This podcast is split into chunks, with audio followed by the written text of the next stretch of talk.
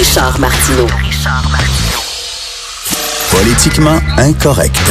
Cube Radio. Alors, on va discuter avec le Lucky Luke du blog Steve Fortin, blogueur Journal de Montréal Journal de Québec. Salut Steve. Oui, salut, comment ça va? Très bien. Juste comme on préparait Hugo et moi notre euh, discussion avec toi, on a vu que pouf, tu venais d'écrire un autre blog. C'est incroyable. Écoute, je veux, je veux te parler, Steve, là, de Omar Kader. Tu as écrit un excellent blog sur Omar Kader. Tu as lu des choses dans les médias sociaux qui t'ont euh, fait dresser les cheveux sur la tête sur Omar Kader. Puis dit, écoutez, il faut remettre les choses en perspective. C'était un mhm. enfant soldat. C'était un jeune qui a été enrôlé, qui on, lui a lavé le cerveau, euh, il a grandi. Donc, il faut pas le rendre responsable de ce que... Je te suis là-dessus. Je te suis là-dessus. Je te comprends ce que tu voulais écrire. Reste que moi, de voir quand il arrive, à tout le monde en parle, puis les gens se lèvent, puis applaudissent, puis tout ça, comme c'est une rockstar, j'avais un profond malaise je tiens à dire quand même quelque chose. J'ai, écrit, euh, écrit ce blog-là avant euh, de voir l'entrevue.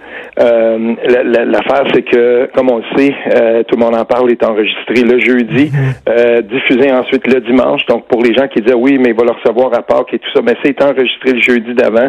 Puis, tu sais, à la défense de, des gens qui organisent ce show-là, on avait essayé de l'avoir avant, ça n'avait pas été possible. Donc, la, c'était la dernière de la saison, c'était le seul moment on pouvait le diffuser. Donc, on l'a fait. Puis toi-même, tu sais, de toute façon, tu t'organises toi aussi ben un show comme ça à la télévision. Puis des fois, il y a des il y a des gens qui tu vas absolument parler. Puis euh, écoute, on n'est pas toujours maître de l'horaire. C'est ça, parce qu'il y a des gens qui ont vu ça comme une provocation qu'on le recevait à part. Non, non. Non, non, non. Puis et, là, concernant concernant donc euh, le, le, le cas de, de, de je veux dire une chose. Euh, dès 2012, j'ai eu la chance de discuter de ça dans une autre vie avec Roméo Dallaire. J'avais assisté à une conférence où il avait traité de ce dossier-là, parce que déjà depuis 2008, il avait pris position, euh, le, lieutenant général Dallaire, pour dire il faut s'intéresser au cas de Kadhafi, il faut le sortir de Guantanamo, puis il avait insisté pour dire que bien que ce n'était pas un théâtre opérationnel de guerre dans le sens conventionnel du terme, c'est-à-dire entre deux États qui combattent, il fallait adapter la réalité des enfants soldats à cette euh, à cette nouvelle euh, réalité, là, si on veut, des conflits internationaux. C'est plus des États, mais tu te retrouves mm. dans des dans des genres de conflits là, comme celui où était où, était justement le jeune Omar Kader. c'est à 11 ans qu'il a été amené, euh, qui a été amené donc à l'âge de cinquième année, cinquième année du primaire. Ses parents l'amènent, euh, son père l'endoctrine complètement dans ces mouvances-là. Puis, je veux dire, il faut tenir compte de ça. Maintenant, Omar Kader, c'est pas un héros. Euh, Omar Kadar, c'est pas quelqu'un euh, qu'on devrait non plus là. Euh, on doit pas en faire un héros, mais c'est quelqu'un qui a le droit à une chance de réhabilitation.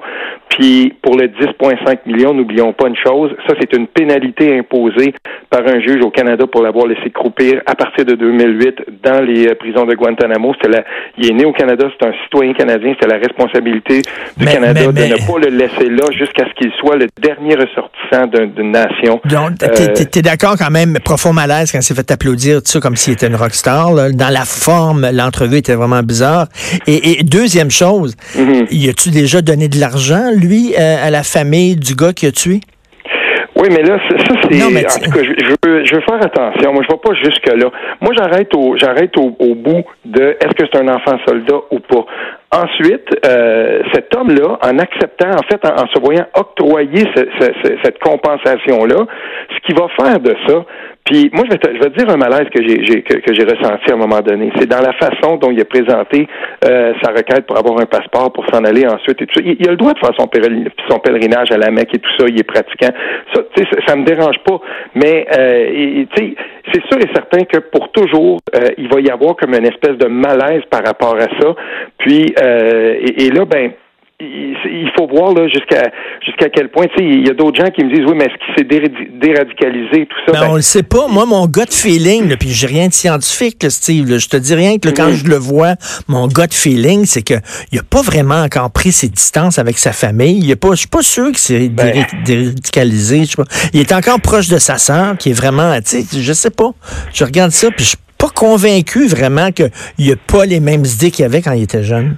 Ben à ce moment-là, il faut s'en remettre aux autorités puis aux gens qui sont qui sont compétents puis qui doivent surveiller euh, qui doivent surveiller ces choses-là. Je veux dire, euh, euh tu sais, c'est là ben ça, ça, dépasse un peu comme tu dis, on est dans le domaine des perceptions. Moi, j'ai vu une entrevue en anglais dans un média local de Calgary alors que je me trouvais à Calgary. Puis je veux dire, quand il y avait, je me souviens là, c'est au moment où il avait été libéré puis il était chez son avocat puis il était en Alberta à ce moment-là.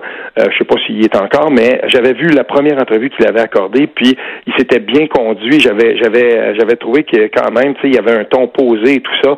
Puis, mais, mais c'est ça. Là, tout, il va faire son cheminement dans la société canadienne, puis il n'y a pas beaucoup de marge de manœuvre, là, cet homme-là. C'est bien évident. Puis il le disait lui-même. Tu t'appelles au Kader, tu essaies de te trouver une job, euh, tu essaies d'être représentant de quelque chose, ben c'est certain que ce gars-là, il va être marqué à vie. Maintenant, euh, je veux dire, on, on Oui, mais en même temps, il, il, a commis un crime quand même grave, là, tu sais, je, je, crois bien, là, qu'il était jeune et tout ça, là, mais, euh, mais, mais tu peux ben, comprendre, C'est une, une, zone de conflit, Richard. Je veux dire, c'est. Non, mais c'est pas un soldat. zone de conflit. Non, mais c'est pas un soldat, c'est un terroriste. Là. Ben, tout à fait. Là, ben, ben c'est un terroriste. Je veux dire, il se trouve en zone de conflit, puis euh, je veux dire, c'est la guerre, là, rendu là. Non, mais t'as vu les images, t'as vu les images, t'as vu le fameux vidéo. Il est en train de fabriquer des bombes avec son père, puis tout ça, puis un sourire, puis tout ça, il a l'air trippé au bout, là. C'est ben, ça glace le sang. C'est de l'endoctrinement, ça, Richard, parce qu'il faut, il faut faire attention à ça. Il y, a toujours un contexte. C'est comme quand on prend un bout de texte, puis on sort de son contexte complètement, puis on dit, ben regarde, euh, moi je fais attention à ça, puis comme je te dis, beaucoup, plusieurs années plus tard, 15, 20 ans plus tard, cet homme-là est là où il est présentement. Puis il a une, euh, il a un droit à la réhabilitation. Puis voyons s'il va bien euh, saisir cette chance-là, parce qu'il va toujours être, euh, on va scruter toujours à la loupe ce que cet homme-là va faire. Steve, j'imagine que toi, comme moi, tu as, beaucoup de respect pour les militaires puis les soldats. Moi, je suis pas dans la gang qui disent ah, c'est des, des Rambo puis tout ça. Au contraire, j'ai beaucoup de respect pour les militaires, mais tu peux comprendre qu'un militaire canadien qui, qui est allé, euh, je sais pas, en Afghanistan combattre les talibans, qui a combattu Al-Qaïda, qui a combattu, bon, puis de voir, tu sais, soudainement, ce gars-là est applaudi puis reçu dans des émissions de variété et tout ça. Et pour un militaire canadien, c'est une maudite gif en pleine face. Je peux te dire une chose, je viens d'une famille et, d'un cercle d'amis qui a beaucoup, beaucoup souffert, de, du syndrome post-traumatique. Quand on a des gens dans son entourage proche, euh, quand on connaît des gens qui ont, qui ont souffert de ça, quand on a vu des gens partir parce qu'ils n'ont pas été capables de voir la lumière au bout du tunnel, je connais très bien cette réalité-là. J'ai le plus grand respect pour les gens euh, qui sont des militaires. Moi, je suis pas un anti-militariste. Ben, je veux dire, je, je suis pas, je suis pas contre les, gens qui servent au sein des forces canadiennes ou qui choisissent ce métier-là. Il y a un contexte et, et non, c'est, pas. Je, comprends la perception, puis je comprends, euh, que, que l'image que ça peut bien projeter, mais j'insiste là-dessus. Moi, j'ai écrit mon texte avant ça. J'avais pas vu la diffusion de ça. Ça a été publié avant dimanche. Puis je, voulais vraiment insister, un peu comme euh, l'avait fait, par exemple, comme l'ont fait plusieurs autres personnes, mais notamment Roméo Dallaire. J'étais d'accord avec lui. Il faut adapter la réalité de, de comment on définit ce qu'est un enfant soldat à la nouvelle réalité des conflits internationaux. Et pour moi, je vais m'arrêter là dans ce cas-là. Écoute, euh, en terminal, on il nous reste trois minutes, mais tu parles, tu, as écrit sur les passages réguliers à la frontière. On sait que, bon, Justin Trudeau, il avait invité les, les miséreux du monde entier à venir au Canada.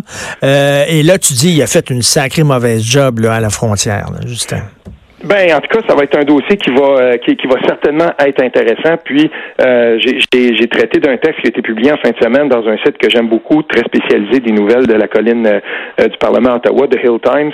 Et, et l'auteur du texte rappelle quand même que au Québec, mais aussi au Canada, euh, Justin Trudeau a perdu la bataille de l'opinion publique. Il, mm. euh, je veux dire, le, fait qu'il y a eu ce, ce, flux de, de réfugiés-là, la façon dont on a géré ça, et la dernière statistique qu'on a euh, qui est disponible, celle sur un an, ben, je veux dire, ça terminait, là, je pense, c'est fin février 2018 et, et, un an avant. On parle quand même de près de 40 000 personnes moins de 10 000 dossiers qui ont été qui ont été traités. Et tout ça, je veux dire, à un moment donné, ça a été mal défendu et il a perdu cette bataille de l'opinion publique là. Justin Trudeau, il va euh, peut-être en payer un coup politique aux prochaines élections, mais pour essayer de parer à ça, ce qu'il a fait, c'est que euh, ben là, tout à coup, il décide de devenir un petit peu plus tough. Euh, ben là, on va, oui, on va peut-être rompre l'entente des pays tiers sûrs. Mon, mon, ami avocat Stéphane Anfield milite pour ça, dit depuis longtemps. Il faut donc revoir ça avec les États-Unis pour endiguer ce et, et, et, si on veut boucher cette espèce de, de, faille qui existe et qui fait en sorte que les gens puissent, puissent se, se, présenter au chemin Roxham, puis ben on les attend presque là.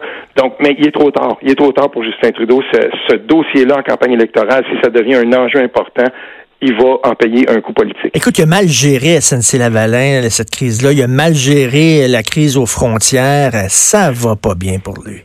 Même la SQDC au Québec, on voit la légalisation ben de la marijuana qui est pour lui euh, une, une, promesse, tu sais, je veux dire, à laquelle il a répondu. Parce qu'oublions pas. C'est son fer de lance. Ben là, ça, ça, va, ça, va pas très bien. Puis au Québec, je veux dire, on, l'apprend encore aujourd'hui. Euh, c'est beaucoup plus cher que prévu. Oui. Et en plus, une autre de ses promesses qui était si importante. Ah oui, euh, on se souvient de sa grande pancarte à Toronto et il avait voulu damer le pion euh, au NPD en, vraiment se positionnant avec une promesse qui était somme toute assez progressiste. Ceci sera la dernière élection first past the poll, hein, la dernière élection mode de scrutin uninominal à un ben tour. Il a, pas, il a jamais mené à bien cette promesse-là. Il a même torpillé le premier comité qui avait été mis en place pour euh, pour qu'on discute de ça. Tout le monde savait que c'était une promesse qui était dans le beurre puis que jamais il était pour changer de mode. Et comme tu le disais, on est rendu avec sept gouvernements sur dix provinciaux là, qui sont des gouvernements de droite. Donc euh, ça ça. Prince-Édouard, oui, ce qui s'est passé là, c'était entre le Parti vert et euh, les progressistes conservateurs. Ce qu'on doit ce qu'on doit rappeler là, c'est un autre gouvernement libéral qui est complètement tombé dans. Je veux dire, ils se sont fait lessiver les libéraux. Le premier ministre se représentait, il a perdu son comté. C'est tout petit l'île du Prince-Édouard, mais c'est symptomatique de quelque chose. Fait que là, 7 des 10 provinces sont, comme on dit, sont virées au bleu. Tout à fait. Merci beaucoup, Steve. OK, merci, merci à toi. Euh, Steve E. Fortin, euh, Omar Kader, d'Enfants soldats et passage irrégulier à la frontière, ces deux blogs que vous devez lire.